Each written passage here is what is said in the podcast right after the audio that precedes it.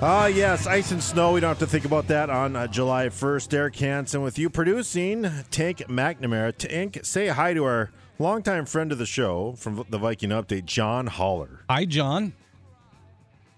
I suppose I should punch Is him. your real name? in. Well, Well, yeah, uh, kind of. No, it's uh, I, I used to work here. I worked in this building for 15 years, so uh, I had was given this name 19 years ago, and it kind of stuck.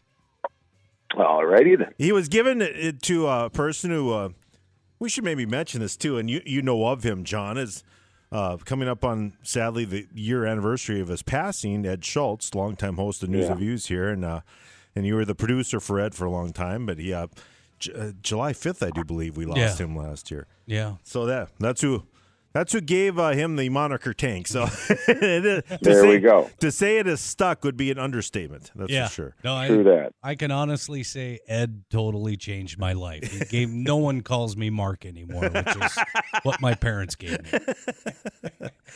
Well, John, I haven't talked to you since, uh, and I've been meaning to. It's just kind of been crazy around here, but uh, You're big time. well, I don't know about that. I'm big, but that's about it. Uh, Uh, you're kind of a big deal too. yeah, not not in the right places. Kyle Rudolph ended up uh, re-signing, and we've talked about that quite a bit. But I think you and I were both a little surprised by that because once they drafted Irv Smith Jr., we thought that maybe he'd be out the door one way or the other. And there was legitimate uh, talk that they had a tentative trade with the Patriots ready to go on draft weekend, but it just never came off. And I think Rudolph did all the exact right things. Or ordinarily, you don't take contract questions public to the media, but he and his wife have become so invested in the Twin Cities area that, you know, with uh, the Children's Hospital, that all the charity work that he does, that he's really become kind of one of the faces of the franchise. And for me, anyway, I, I just thought this was, you know, if you read into the contract, it isn't, there, there isn't any real true heavy lifting for two years. And at that point, then business will probably get in the way of, you know, him seeing the completion of that contract. But it's another big contract that the Vikings have signed, and they are willing to roll here the next year or two with a lot of their salary cap assets concentrated on about 10 guys. And whether that's a formula for success, I guess we have to see. But, you know, they've done a nice job of developing draft picks and they've kind of taken the Baltimore Ravens, Pittsburgh Steelers, Green Bay Packers model of we aren't going to spend crazy money on outside guys. We're going to develop our own. And if they earn a second contract, we give it to them. Well, that you know that's a very good point, and and I guess you know when they look at it, I guess it's kind of a win-win for everyone too, right? Where Rudolph gets a lot of his money, there's a little bit of relief for the Vikings, and I guess if everyone's happy, that's a that's a that's what you call a good negotiation. Yeah, you know, and uh, you know, the to me the big question is, you know, one of the things uh, you know I've talked with Kyle a hundred times, and one of the things that I brought up to him was what has changed over the course of the last few years with him. Because if you remember, when he first came up, the big thing was can he ever stay healthy? Because he was injured at Notre Dame, or else he probably would have been a first round pick. He missed time two of his first three seasons. Well, last four or five, he hasn't missed a game. And he said that he just wanted to be more of a complete player and not just a receiver. And I think we've seen that over the last few years, but with the new offensive scheme that the organization is bringing in with Gary Kubiak and Coach Dennison, uh, that's going to try to replicate that run first style that we saw in both in Denver and Houston back when Arian Foster was the man. It's going to be interesting to see how Rudolph adjusts to having to be more of a blocker than a receiver, which is probably going to be the role that he has now. Well, you know, we I argue with Joel Heitkamp all the time. He, he feels like he goes down too easily, but I said, you know, he's kind of the tight end version of Cris Carter. He'll get you that first down on a third and three, and he also gets a lot of touchdowns in the red zone. Yeah, that, I'm not sure where that came from. The because the Vikings made a point late in the season, probably early December last year, to send out a tweet informing everyone that he was like second in the NFL among tight ends in YAC yards after the catch. So he's, you know, if you're expecting Tony Gonzalez or if you're expecting Gronk, you're not getting that. Well, but, that, uh, and that's what I think it is, right? That that those guys have kind of set the tone for what everyone thinks a tight end should be, or if they should be this basher like a Kleinsasser. But he's really more of a complete package than what you think, and, and that's my opinion anyway. No, I, I'd agree with you, and I think one of the differences that we've seen over the last few years in the NFL is how the tight end position has morphed into everybody wants to have that guy, you know, a Shannon Sharpe type, a Tony Gonzalez type. I mean, you go around the league and look, everybody has a young pass catching, catching tight end on their roster. It's just, you know, they don't always pan out, but it's something with the three and four receiver formations that we're seeing, the passing yardage records just getting obliterated. You know, not not only at the top in terms of, you know, we had more players with 5,000 passing yards than we've ever had, ever. And the number of 4,000 yard passers set a record last year. The number of 3,000 yard passers set a record.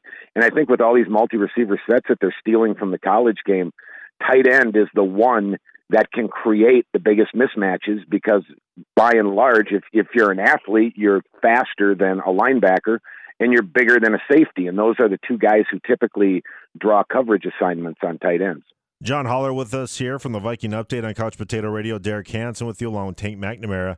Uh, final thing before uh, Tank wants to ask a question here, but you were the one who kind of broke it here, and, and we talked about a little bit, and I had a few people on the street ask me about it, that it was a little rocky at times, though, and I think that's where a lot of speculation came in last year with the new quarterback, Kirk Cousins, and him, right?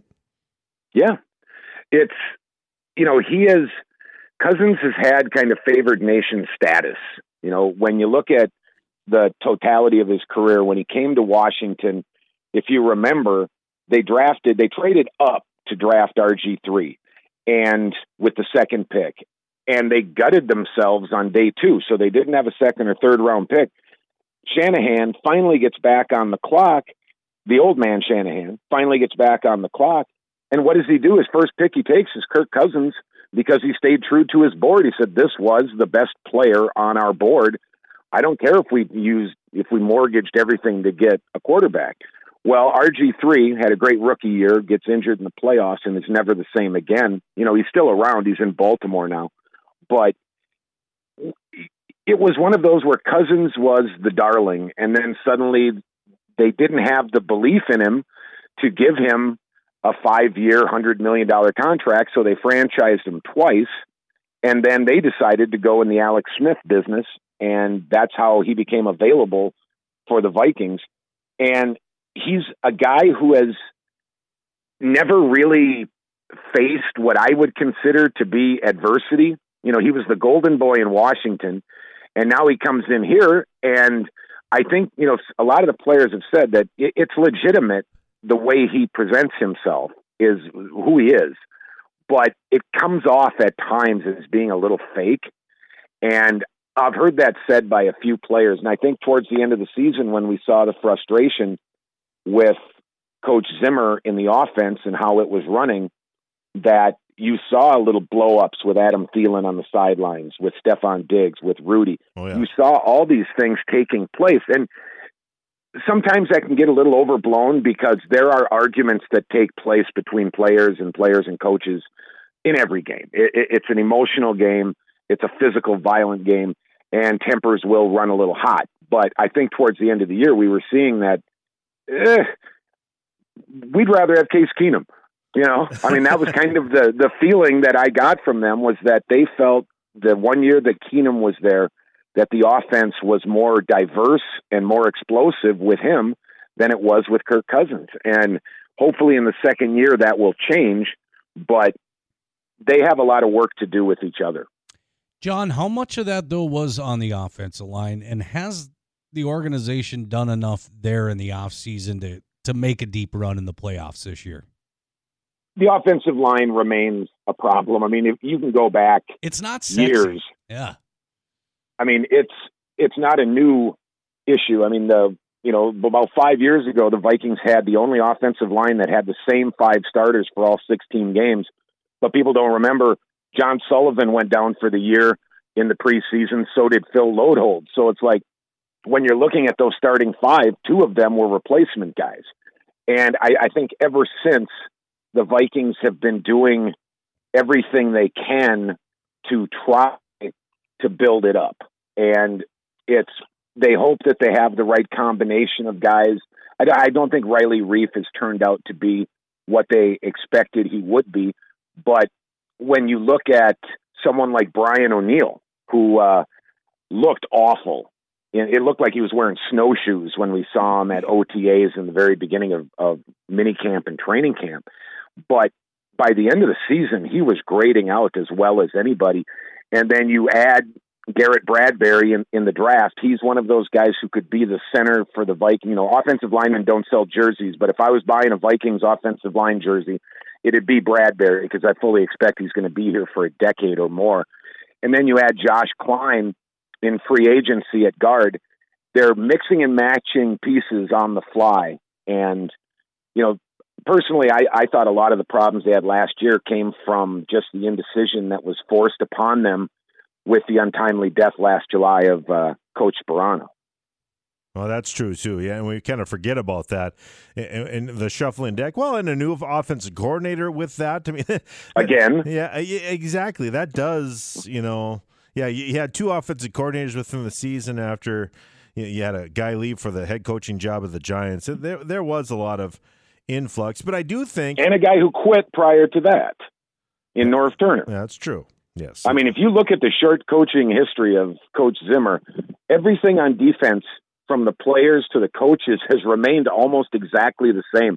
Offense and special teams have been shaken up and thrown out. And, you know, I mean, Kubiak is not the offensive coordinator, but everyone is viewing it as such. Right. And you have to kind of ask yourself at some point when will Zim just let the offense go, coach the defense, let's you know let the offense kind of run itself. But as a head coach, you typically don't see that very often. John Holler with us from the Viking Update here on Couch Potato Radio. Derek Hansen, Tank McNamara with you. How much? And I said this, and this is some of the arguments I get in with uh, Joel and a few others on the air and by a podcast. But I do think Kirk Cousins. You know, many times I saw Riley Reiff try to create a pocket, and this was a knock on Cousins back with Washington he doesn't step up in that pocket, and that's one thing he's got to do to help his lineman out a little bit. I mean, it's it's awful, and that's why he had so many strip sacks over his career too. Yes, uh, the it's almost like he's not fully aware of what's going on around him. And the thing is, he's not a glacier. This isn't Vinny Testaverde back there.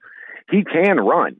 He just chooses not to, and I don't know if it's a self-preservation thing with him. Maybe it was, you know, playing alongside RG3 at the start of his career, and he and he saw what a scram what happens to scrambling quarterbacks in the NFL. One big hit, and that's all she wrote. But it's he Cousins is one of these guys. He can be very frustrating. I mean, you and I have gone back and forth since before they signed him and, and all of last season, where there are times when he looks like one of the best quarterbacks in the league. He will throw passes that you are just in amazement of right on the spot. You know, I'm, he had a touchdown to Thielen, if you remember last year, put it in between two defenders. Oh, yeah. And I don't think Thielen even saw the ball, but he stuck his hands out and it was right there. But then you'll have those plays where it's the critical interception or fumble or whatever that have seemed to be more of the definition of his career. You know, he's one of those guys who, when you look at the year end numbers, you're going, wow, you know, he did it again. You know, him and Philip Rivers are the only players who have thrown for 4,000 yards and 25 or more touchdowns in each of the last four years, the only two in the entire NFL, which is saying something. But when you look at what the result has been for both of them, you know, I mean, the Chargers got to the playoffs last year, but that ended a, a drought for them.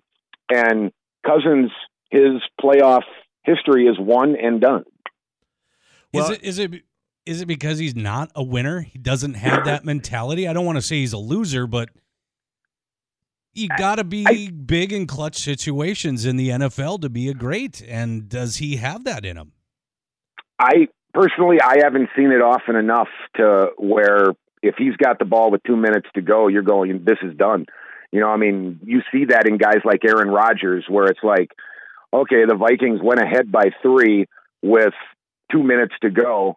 I think they're going to lose because no, you know because too much time. Yeah, yeah. Yeah. yeah, exactly. And it's just he is one of those Cousins I'm talking about. Is one of those guys that just doesn't inspire that confidence because he doesn't show it enough. He's known more for the big play that kills a game than the big play that wins a game. And you know, with these guys, it's it, it's their job, it's their livelihood. We have the luxury of 2020 hindsight and being able to critique. We don't have 300 pound men with bad intentions barreling down on us. you know, he does, and it's one of those. You know, it, it's hard to say that he's a loser because he has all of the requisite skills to be a great quarterback. But when you look at the great quarterbacks, you know, the test that I did last year with uh, uh, with Derek and with just friends of mine who brought it up was just go team by team and say, would you rather have Kirk Cousins or their quarterback situation? And just about everybody, Cousins ended up at, you know, I had 14 teams. I'd rather have their situation coming into last season, and you could use the same argument coming into this season. Yeah. Would you rather have Baker Mayfield or would you rather have Kirk Cousins? And even people with unbelievably varied opinions, every single time Kirk Cousins ends up somewhere at 15, 16, 17 on that list. I'd rather have for one year, I'd rather have this guy or this guy or this guy. And the list is growing. So when you look at a guy who is that, you know, 15, 16, 17 quarterback, you've got yourself a middle of the road quarterback. Yeah, no, just that simple. Yeah, no doubt. There's top tier pricing. Yeah, well, yeah. he's he's a he's a. True. And the arguments I get with about him is, and I want him to succeed. Don't get me wrong, as a Viking fan, we got two years to figure this out. But it's more kind of a fantasy. You mentioned the numbers are wow sometimes when you get done, but the people I argue with the most who think he's great are fantasy football fans. Right, and he is Mister Stat Sheet. Yes, I mean, and, but th- there's that intangible thing that's not going to be measured in fantasy football that quarterbacks need to have, and that's just all there is to it. As we wrap things up here, at John Holler from the Viking Update.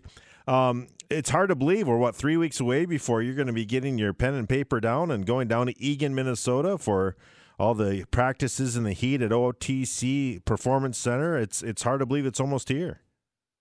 I can't get here quick enough for me. Oh, really? You you love it, huh? Well, it's a lot better than going to Mankato, I suppose. Huh? True, very much so. Is very, there, very, very much. So. Is there anything you miss about training camp in Mankato? Uh, they always had the taste of Mankato. Okay. When I was down there, where they'd have uh, old bands that I didn't know were still alive you know, KC and the Sunshine Band oh, sure. yeah. was there one year. Foghat was there one. I'm like, Foghat, really? Would it kill you to play some Foghat? But uh, uh, I think the I think the the, the one thing I, I, I miss most that I, I can't get back at at uh, TCO either is I always every year would have dinner one of the nights that I was down there with Fred Zamberletti, oh, yeah. and we would go to this old time restaurant that looked like it was straight out of a Scorsese movie. You know, it looked like nothing had changed from the 50s or 60s whenever it was built. And we would, they, they knew Freddie, and we would just go sit in a corner table and we would talk for three or four hours. And me saying very little other than asking questions. And he would talk about the Vikings from the 60s and 70s. And it was some of the funnest times I ever had. So that I, I really miss. But as far as the proximity for the fans, for the you know, it, it, it hurts if you're from Mankato because they brought millions every year into the local economy because you had to put people somewhere, you know, and suddenly the cockroach inn that has rooms for forty nine ninety nine a night now suddenly is doubling or tripling those prices during training camp because they know that they're going to be filled and you start to plan for that sort of you know the the city plans for okay we know that we have you know nine million dollars funneling into the economy over those two or three weeks. And now suddenly that's gone. So I feel sorry for those people. But we had talked about this years ago before it even happened that this is the wave of the future that teams build giant facilities that contain their own stadiums. So once you get somebody in through those doors, everything they eat, everything they drink, everything they buy is the, the, the middleman has been cut out. Yeah. You know, the Vikings didn't make squat when they were down in Mankato in the big picture of things because they didn't have the concessions. You know, they didn't have the parking. They didn't have all of the little extra money things that you can bring in. And I don't know how long it's been since you've been out there, but every time I go there, the landscape changes because they are building around that that facility like you wouldn't believe because you know it was a wilderness property when they bought it and now they're so many people are working out there 24/7 it's amazing.